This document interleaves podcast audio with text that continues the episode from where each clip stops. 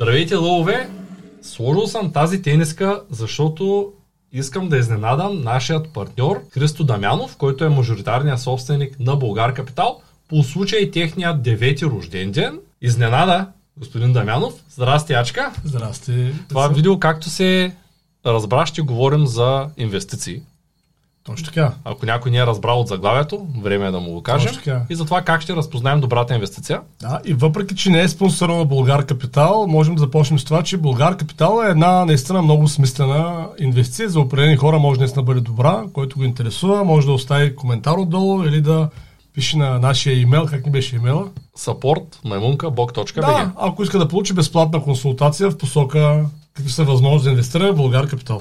Но това видео също така не съдържа инвестиционни съвети, т.е. само за удоволствие и за това и върви една черна лента отдолу през цялото време, в която ние да помним, че това е само за удоволствие, тъй като в България няма такъв закон, но знам, че не е хубаво човек да казва инвестирай Да, тук бе, там. безплатна така, консултация може да получи индивидуално, така че нека това да кажем. Да, ние не продаваме в това видео нищо. Нека да започнем с един интересен, може би и за хората, освен за мен въпрос. То е смисълът на инвестирането. Какъв е смисълът в това човек да не си държи парите, тъй като знаеш по статистика само 2% от хората инвестират, Да. останете 98% ги стискат в банката или в сейфа или там кой къде под матрака. Буркана. Буркана един ден те просто стават все по-малко и по-малко и се оказва, че парите, които са отделили през целия си живот, инфлацията ги е прибрала по-малко. Да.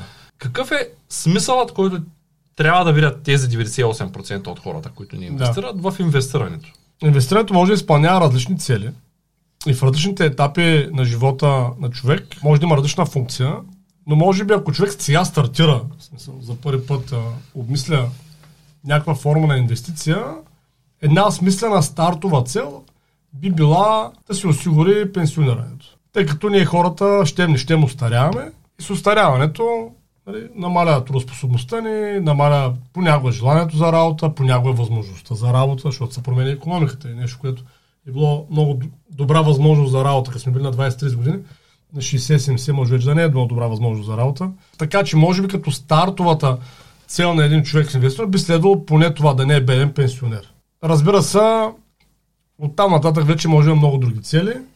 Нали, Може да има, инвестирането може да има всякакъв тип други материални цели, човек да си отгледа семейството, да си изучи децата, да си осигури жилище, да си купи кола, да ходи по почивки и така нататък. Така нататък. Разбира се, инвестирането може да премине отвъд личните цели на един човек материални, може да, е, да обслужва някаква негова туристична цел, да изгради сурпиталище, да създаде университет, по някакъв начин да промени света в посоката, в която той мисли за правилна.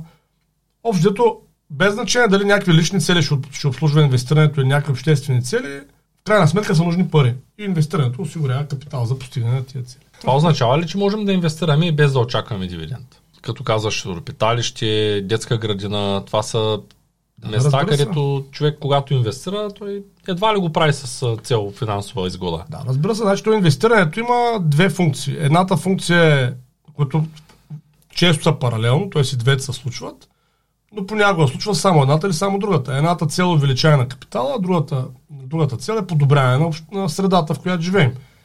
И понякога класическата инвестиция прави и двете. Т.е. ако инвестираме в някакъв бизнес, да речем, който е така перспективен, той ни осигурява и добри доходи, т.е. увеличава капитала и подобрява средата. Да речем, инвестираме в болница, пример.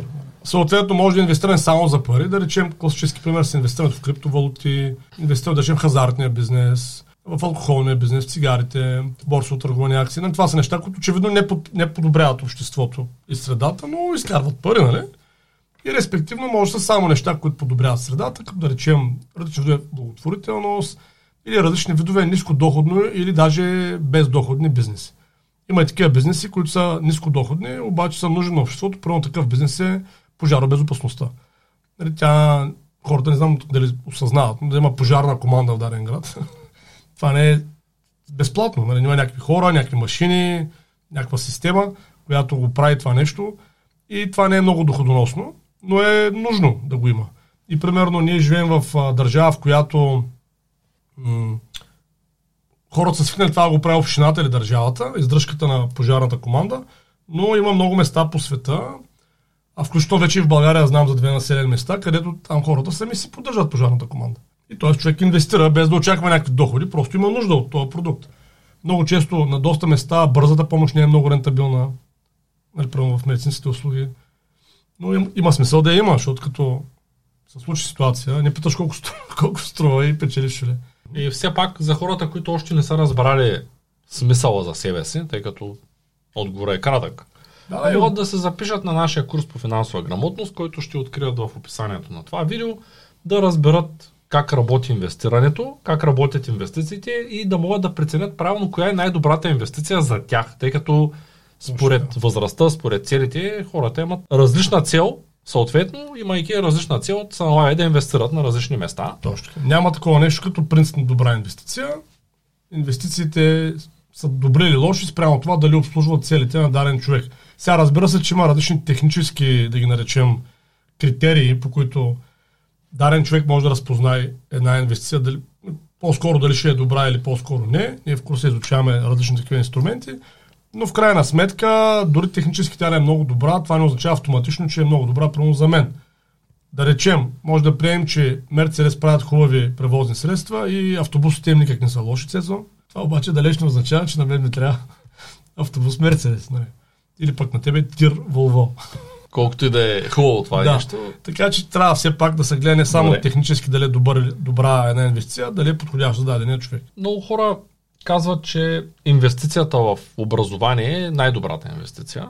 Под инвестиция в образование те визират, а, когато си купиш образователен продукт, книги или отидеш някъде да учиш. А, това вярно ли е според теб? За, Ами- говоря за младите. По някакъв начин е вярно, защото по-образован е човек, ако човек е по-добре образован в правилна посока, ще е по-производителен, той ще може да произвежда повече и респективно ще живее по-добре. Но по някакъв начин не е толкова вярно, защото инвести... това не е истинска инвестиция в този класически смисъл на думата, тъй като в класическото инвестиране се предполага, че ние даваме пари и очакваме да получаваме срещу тях пари, без да се налага ние да работим. Докато при образованието не е така. Ние даваме пари, получаваме нещо, но трябва да работим за да изкараме. Получаваме стойност от него и с тази стойност ние можем да изкараме още пари. Да, т.е. тъй като то няма някаква много, няма някакъв такъв супер ясен критерий, какво е това инвестиране и какво не е, няма такава дефиниция общо прията. Зависи кой какво влага в тая дума. По някакъв начин може да се каже, че инвестирането в образование е много добра инвестиция. По друг начин, по друга гледна точка, може да се каже, че това въобще не е даже инвестиция. Това е просто нали, купуване на образование. Защото по тази логика ние може да кажем, че купуването на храна е инвестиция. Нали? Смисъл, ама на хората не го възприемат точно така. А пък всъщност, ако се храниш с по-добра храна, ще си по, с по-добро здраве и с по-добра енергетика, ще му работиш повече. Така че по някакъв начин е, нали, прилича на инвестицията в образование. Ама в същото време не е точно инвестиция, а по-скоро необходимост. Така че мога да кажем, че образованието не е точно инвестиция, а по-скоро необходимост. Като каза инвестиция в образование и в храна и така ми дойде следващия въпрос. Хората често казват, ами аз искам да започна да инвестирам, обаче не генерирам достатъчно пари. Как човек да направи така, че да натрупа капитал за инвестиции? За човек, който мисли така, първа стъпка идва на нашия курс по финансова грамотност за 3 месеца и всичко ще му обясним. Само да кажем, че нашите курсове са така построени, че ако някой не е доволен от курса, му връщаме парите и няма никакъв проблем. Тоест няма как да нали, по някакъв начин да бъде ощетен клиента. Истината е, че много хора са в тая заблуда, че не изкарват достатъчно за да заделят за инвестиране. Истината е, че не съществува такъв човек, който да не изкарва достатъчно за да заделя за инвестиране. А по-скоро, ако човек е в тази ситуация, по-скоро има неправилни навици за боравене с парите. Най-вероятно харчи колкото изкарва. Или повече. Или повече. И най-вероятно чака да му останат, за да инвестира. А то не се прави така, то не се чака да ти останат, а още като ги получиш парите, заделяш за инвестиране и харчиш останалите. Тоест наобратно. Първо плащаш на себе си. Получаваш там заплатата или прихода, какъвто имаш, отделяш за инвестиране и харчиш остатъка. И докъде стигне остатък. Аз само да кажа, че имах един клиент кой, в, на времето в Русе, който той изкарваше 17 000 на месец и се не му стига за инвестиране. Знам как звучи да повечето хора, но това е вярно. Беше Колко са пак 17 хиляди? Такова е. Като му правихме отчет, 6000 харчи по дискотеки всеки месец. Викам, добре, какво правиш на тези дискотеки? Той имаше даже приятелка и ходиш с нея. И викам, даже не ги пръскаш по жени да кажеш, нали, че има такива мъже, ето, пилеят. Да. Той даже и това не правиш. Викам, как, как успяваш? Нали? Това е талант. Че толкова пари по дискотеки на месец.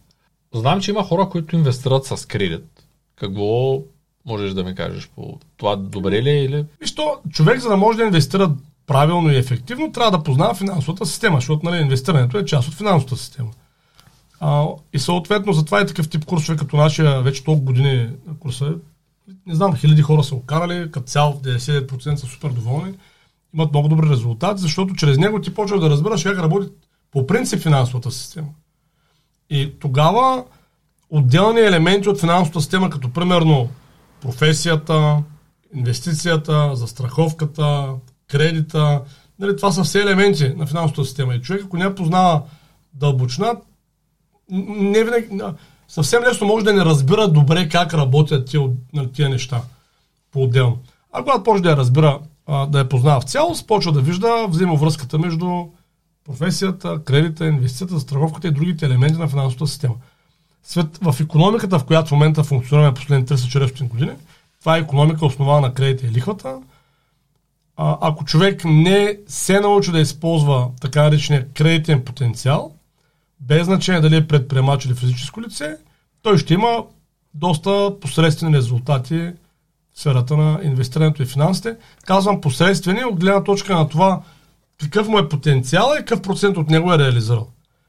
И тъй, точно защото има хора, които много добре са опознали финансовата система и много добре знаят как работи инвестирането, първо в комбинация с кредитирането.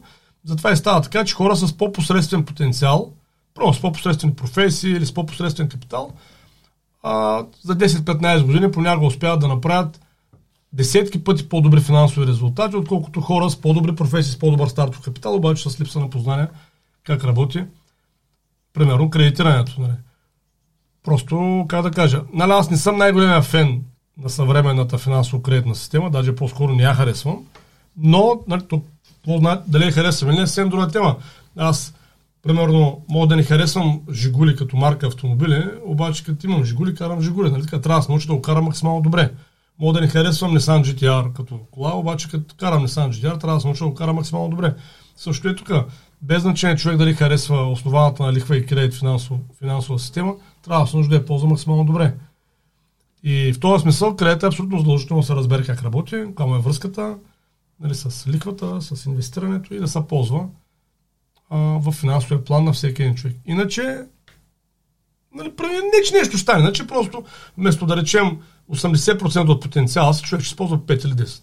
Да. Пак годините извървят. Малко ще отклоня от темата. Добре ти, като кажа Nissan GTR, ти, ня, нямаше ли да получаваш един Nissan GTR? Тая не, не, аз ще да го печеля, ама нали... А не си го спечелил.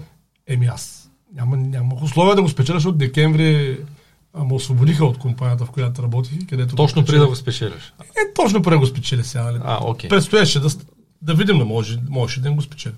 Ясно, добре. Да. Извинявай, просто реших да го попитам. аз без това такива коли не са ми интересни. Нищо, аз пък се бях наточил да го покарам, нали, и не можах. Те може и да не е и моята, нали, не стана е доста малка такава, бърза.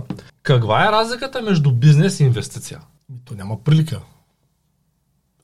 Ами, защото някои хора, някои хора казват, аз инвестирам в бизнес. Еми, виж, то пак тук се намесва, че няма някаква унифицирана дефиниция за това какво е бизнес и какво е инвестиция. Но със сигурност, ако погледнем класическото образование, ако искаш да станеш бизнесмен, т.е. предприемач, учиш бизнес и предприемачество. Там никъде не се учи инвестиране. Само да вметна. Ако искаш да станеш инвеститор, учиш финанси и инвестиране. Тоест, очевидно са две различни неща. И нали, по няк... аз разбирам логиката на това инвестирам в собствен бизнес и, по, това, и по, по някакъв начин това е вярно, това твърдение, но от класическата гледна точка, както казах и по-рано, човек едно действие, едно влагане на средства се нарича инвестиране, когато ние влагаме средства и очакваме да получаваме приход без да работим. А пък когато правим собствен бизнес, ние се очаква да работим в него. Така че в този смисъл няма как да е инвестиция. И дори, сега не съм сигурен как е в момента, но преди като правиха тя най-богатите хора на планетата в тия списанията, нали, има такива класации, топ 100, и така нататък. Там, когато мереха нетното състояние на даден човек, никога не, вземаха само инвестициите му, никога не вземаха предвид а, собствения бизнес и не, движ... не се вземаше предвид собствения бизнес, който той работи, ако има такъв, и не се вземаше предвид а, жилището, в което живее. имота, в който живее. Това, тия две неща не са част от нетното състояние на инвестора. Но нетно състояние са само инвестиции, в които ти не работиш и не ги ползваш. Нали, смисъл, ако ще се имоти, трябва да ги дадат под найем, ако са бизнес, трябва само пасивно да получаваш доходи от тях или да си инвестирал. Тоест това не са води. Ми не са Поне води, при тях не са води. ами не са води инвестиция в този класическия смисъл, защото ти всъщност си на работа, ако работиш бизнес. Каква е инвестиция това? Ти си на работа. Скоро слушах един голям предприемач български, който каза, че подчертавам български, може би Да. България има различно разбиране, който каза, че той въобще не толерирал да се инвестира в други бизнеси. Истинските предприемачи инвестирали само в своите бизнеси. Да, бе. а други хора пак твърдят, че ако имаш бизнес е по-добре с изкараните пари от този бизнес да го бетонираш, инвестирайки в други бизнеси. Да. А, тоест инвестицията по-скоро е нещо, в което не се налага ти да работиш и ти носи пари. Отколкото, а, защото ти ако инвестираш в твоя бизнес, той зависи от теб. И реално ти Точно така. работиш, за да изкараш пари. Абе, това е професия, ти си на работа. Аз поне така го виждам нещата, че е хубаво човек да инвестира в други компании, а ако му трябва капитал, да набере от други хора, които вярват в неговата посока, Точно така. капитал, за да, Да, да. изпълнят заедно конкретната Ние цел. правим един курс по бизнес планиране, където тези неща много добре ги обясняваме. Защо е важно, когато човек прави собствен бизнес, да, да привлича капитал, с който да работи, а пък собствен с капитал да го инвестира в други бизнес. То си има логика цялото нещо. Този човек, който цитираш, нали, той по някакъв начин за себе си сигурно е прав. Въпросът е, че той така така ти е предприемач, може би не разбира от инвестиране. Доста е вероятно, нали, смисъл, бидейки предприемач, да не е специалист по инвестиции. А, и, но, но, как да кажа, колкото и средства да има един предприемач, а, той няма как да има тези средства, които може да му осигурят други инвеститори. Нали, представи си, че сега има добър, имаш добър бизнес модел, т.е. инвестирал си собствени пари 1 милион лева, изкарва много добри печалби, имаш потенциал да излезеш на международния пазар, обаче ти трябват 200 милиона, за да можеш да излезеш на международния пазар. И колко време трябва да чакаш да ги събереш? Нали? Разбираш ли, то просто не работи така. Тебе ти трябва в момента ти е 200 милиона. Ако искаш да излезеш на Е, международния той пазар. истинския предприемач намира пари като му трябва. Той не ги чака да ги събере 200 Да, бе, ясно. Въпросът е, че... че- Да, съгласен съм. Въпросът е, че той е истински предприемач трябва да ги вземе от някъде тия пари. Тоест, от кои са, къде е това някъде? От инвеститори. Е? И, и не е логично той е същия истински предприемач, ако реши да стане и инвеститор, защото той може да не реши, може да само предприемач. Това е негово право. Но ако иска стане инвеститор, утре той ще е в позицията нали, да дава предоставя средства на някакви други бизнес. Така че аз не виждам противоречие в това, което е казал колегата. Той просто говори от позицията на предприемач. И предприемача може би наистина не инвестира в други бизнес, но инвеститора инвестира в други бизнес.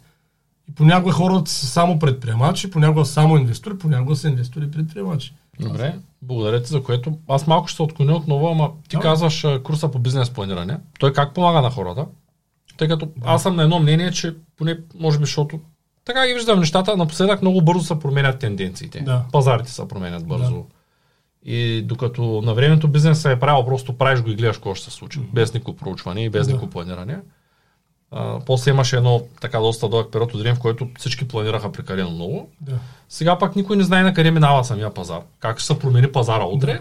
И по-скоро съм на мнението, че ако ще се прави някакво бизнес планиране, трябва да е по-краткосрочно, 6 месеца до една година. Да. Тоест трудно можеш да планираш бизнес за 10 години Да. при този динамичен пазар. Ти какво мислиш по този въпрос? Да. Ами може би тук трябва да питам ти какво разбираш, като казваш бизнес планиране.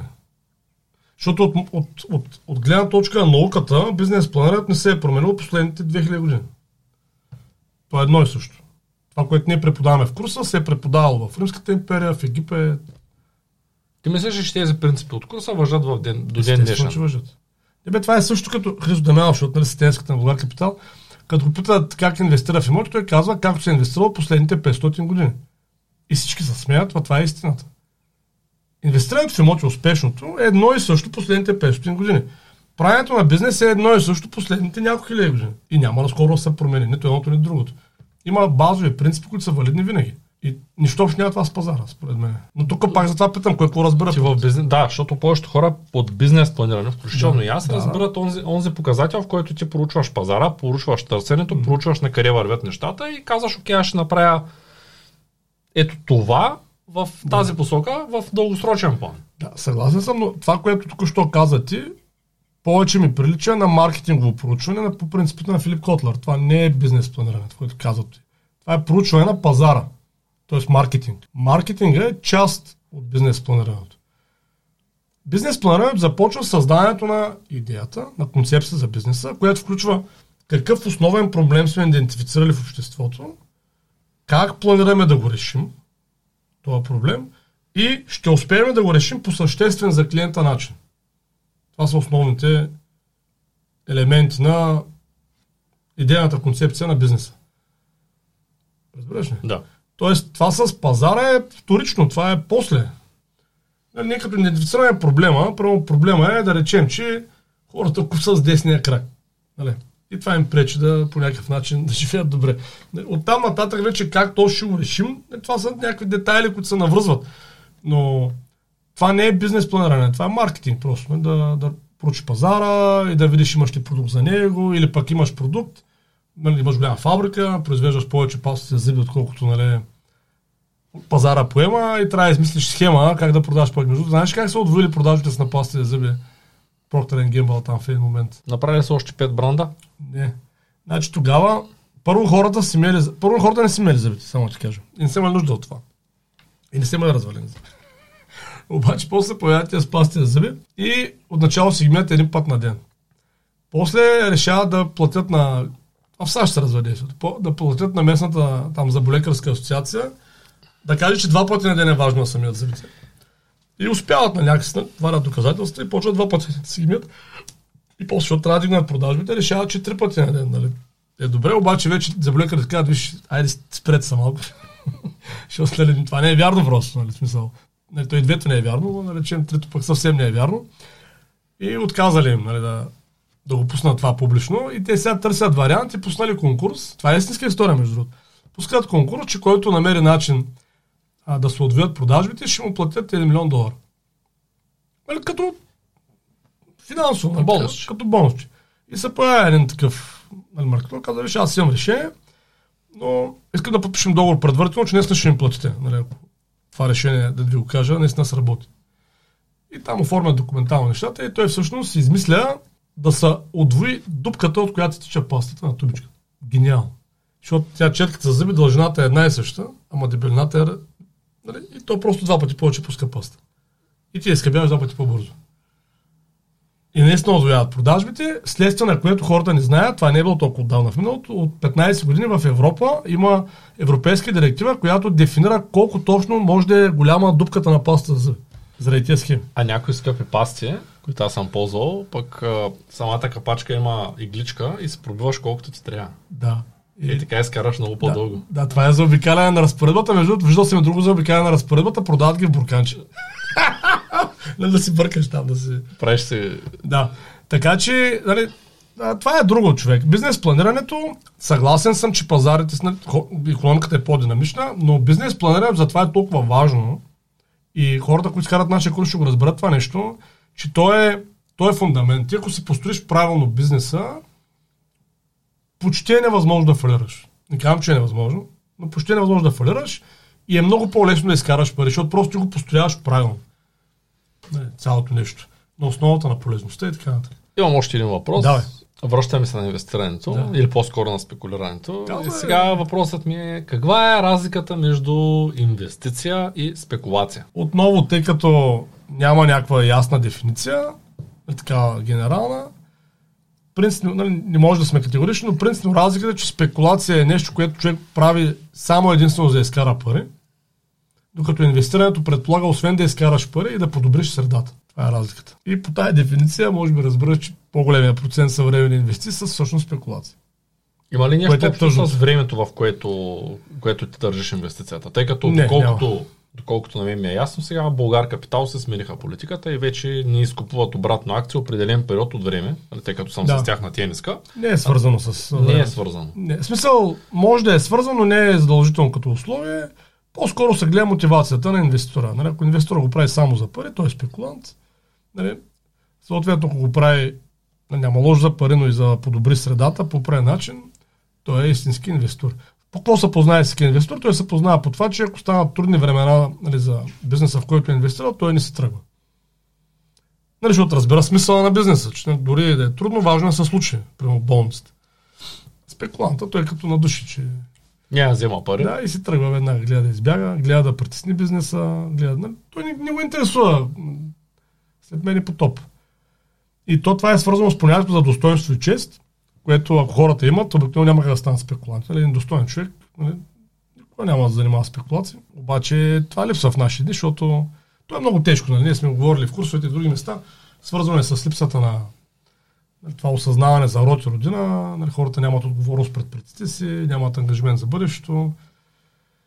Живеят егоистично и оттам. Нали? Това, това в момента един човек да е спекулант е такова супер нормално в нашите дни.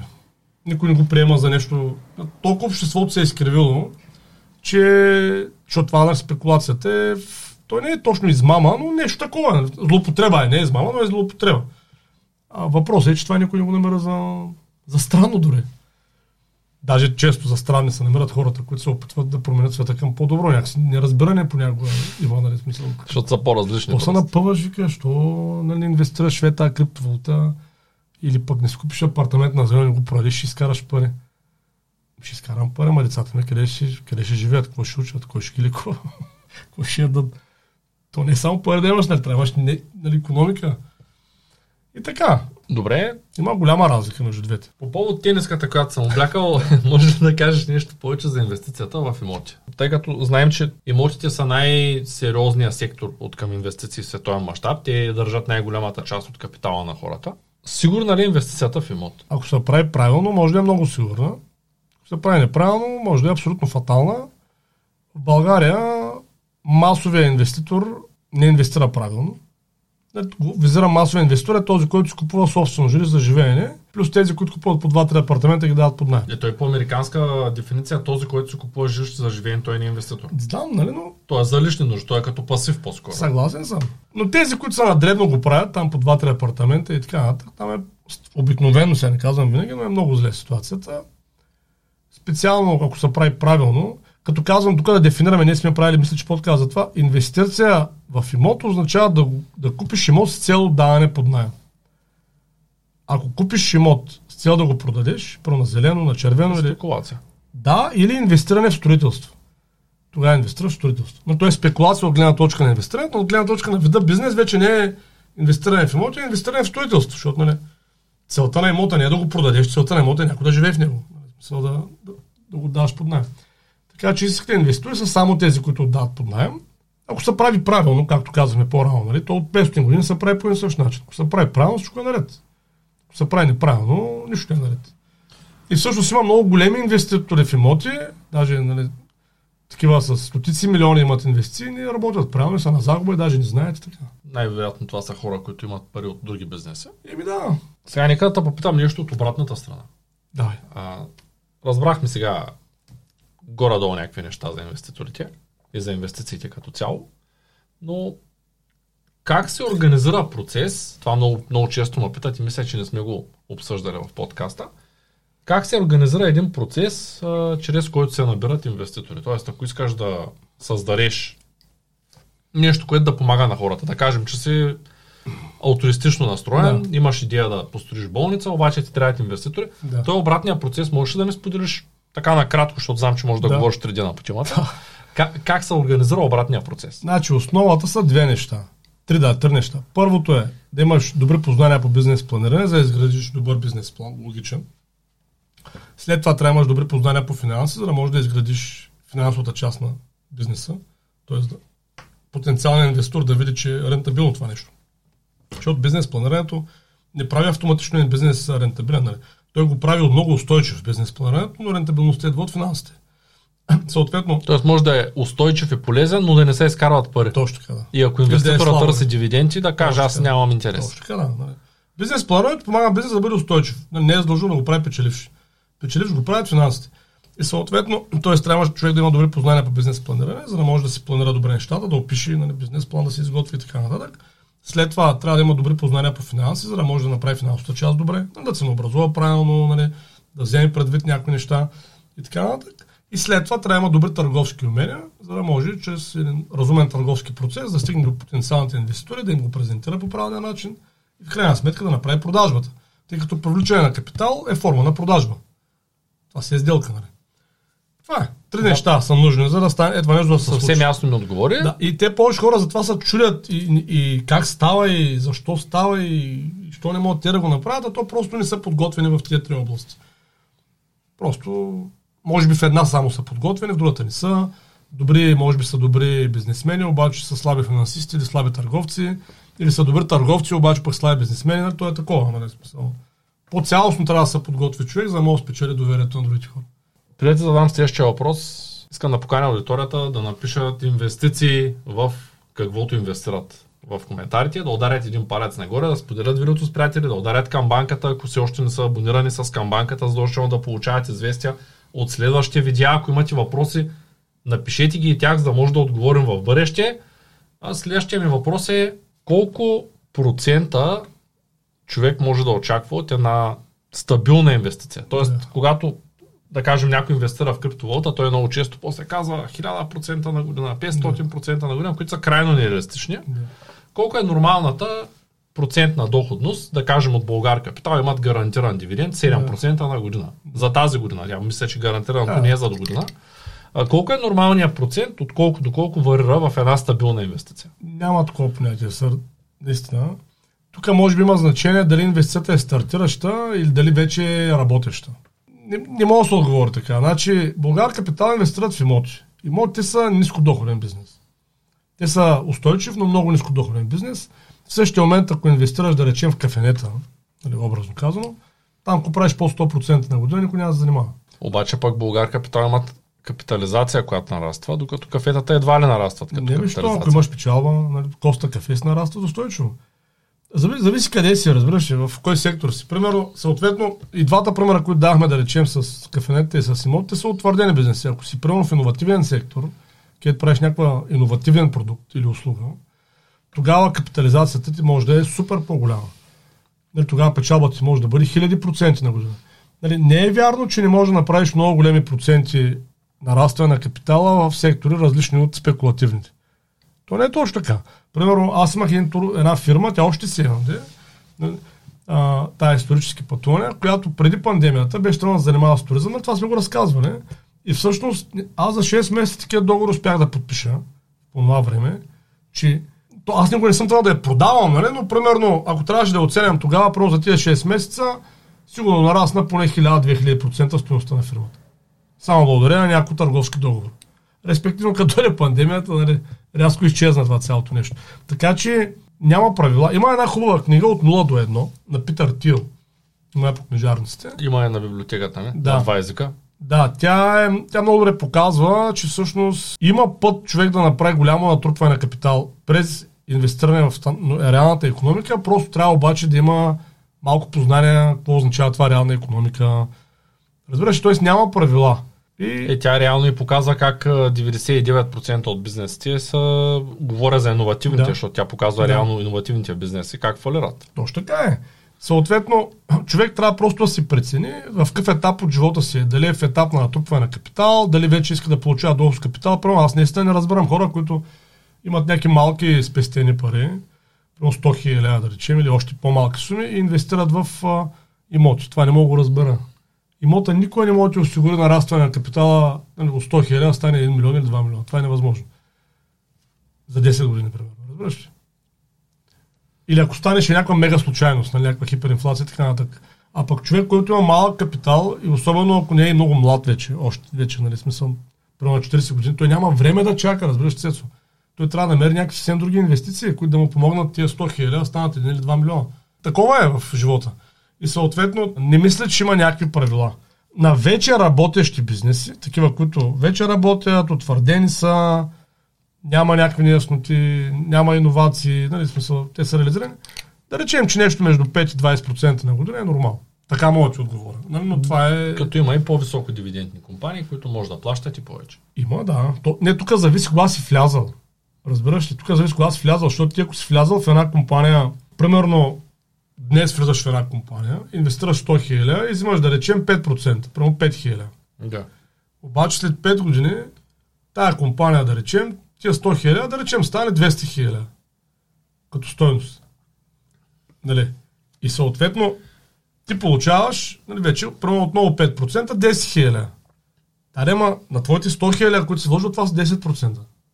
За оня, който ще влезе след 5 години, са 5%.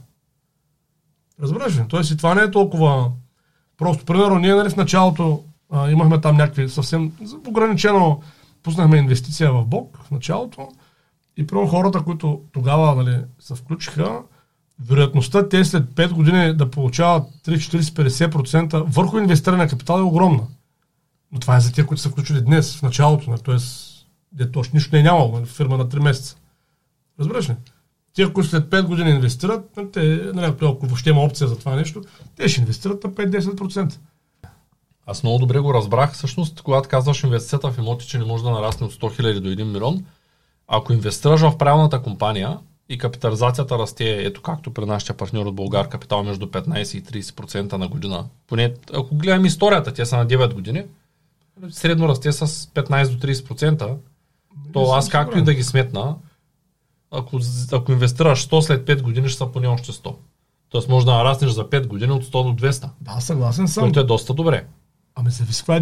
Доста добре, ма след 5 години ти си на, примерно, на 45 или на 50 години. Колко време имаш, за да стане 1 милион? Да. Това е въпросът, разбираш, аз не казвам, че е зле. Да, да. Въпросът е каква е целта на човека. А как човек да оцели така инвестиция, която да може да качи капитализация с 1000%? Ама той не са целят тия неща. Той са сяда и се образоваш. Затова прямо правим курсове. Човек да разбере как работи економиката. Ама то няма много подходящи инвестиции. Поне аз Няма. доколкото ги виждам в момента, Ама виж, няма- имат потенциала на 1000%. Ама, да. ама съгласен съм. Говорим в реалната економика. Да, бе, човек. ти е ясно. Да, виж, съгласен съм и то не е нужно да ги... Нали, в момента, в който... Виж, важно е човек да разбере какво иска да постигне за колко време. И ако установи, че той след 10 години иска да има 1 милион, това му е важно, нали? Пример, в момента има 100 хиляди и съответно установи, че няма вариант къде да ги вложи на някакво горе сигурно място и също време пък да постигне този милион, тогава очевидният отговор на задачата е, че трябва да се повиши продуктивността. И може би трябва да смени професията, защото това е в неговата власт. И от 3 хиляди почне да изкарва 20 хиляди, да речем за 2 години. И от тия 20 хиляди заделя 10 или 15 и така натрупа въпросния 1 милион. Да, то Той- пак той не е финанси- невъзможно. Просто Виж, инвестирането, както казах в началото, не е отделено от финансите. Човек трябва да разбира цялостно финансите. Финансите включват приходната част, професията, застраховането, инвестирането, лихвата, кредита, включват много елементи. И затова се казва финансов план, а не инвестиционен план. Никой не прави инвестиционни планове. Нали, смисъл, от финансистите. Ние правим финансови планове. Финансовия план започва с приходната част, заделянето и така нататък. И когато ние установим, че човек изкарва 2000, има 50 хиляди спестени пари, има де, вече на 50 години или там на колкото е. След 10 години иска да се пенсионира с примерно 10 хиляди на месец, трябва му милион, милион капитал, той няма никакви изгледи да събере този 1 милион. Нали, защото има 50 хиляди спестени пари и може да заделя, да речем, 200 лева от тия 2 хиляди. Очевидният отговор е с това, с което имаме тия 50 хиляди и тия 200 лева на месец, на които се очертават, да направим най-доброто за, според тази ситуация и да почнем да работим върху повишаване на продуктивността, да направим 12-24 месечен план, как тия 2 хиляди да станат, да речем, 10 хиляди. И някой ще каже, «Ма как ще стане това? Ами ще стане, как няма да стане? Ако искаш да имаш 1 милион след 10 години, натискаш здраво и става. Ето Христо Минев за 6 месеца изкара ли пари? Да. Знам дали като излезе подкаст, дали ще излезе видеото, нали, което е за, за това, но целта му беше 5000, той е отруи над 15 000 за месец. за месец, за последния месец от 6 месеца. Как може едно момче до вчера е бил сервитьор и фитнес а, инструктор, нали? Идва при нас за 6 месеца като търговец и прави такива резултати. Това какво означава? Че Той- всеки може. Той даже ми каза, аз виждам, вика, че съм на 20-30% от той, което мога. А, така. А само преди 6 месеца си, нали, истината е, че не казвам, че не вярваше, че стане, но да речем, че не беше много сигурен. Малко по-скептичен беше. Да, изведнъж 6 месеца по-късно прави 15 и вика, бах, човек, аз мога ги убия. Е, можеш, разбира се. Всеки може. Нали, Що трябва да се преминаваме с някакви приходни части от 2000 лева или 3000 и да се чудим къде тя 10, 20, 50 хиляди ги имаме, да ги набухаме в някоя глупост, нали, дето да... Разбираш, т.е. финансите са нещо по-комплексно. И когато човек няма капитал, за да се постигне целите, според мен не трябва да прави безотговорни ходове с капитала си, с капитала си трябва да прави отговорни ходове и да се фокусира там, където може да направи пробив. Примерно в производителността. Там няма ограничение. Така че, това е. Курс по финансова грамотност за всички. да разбера, че а, финансите не са само инвестиране. Те не са само това. Те са и производна професия, производство на пари и там няма ограничения.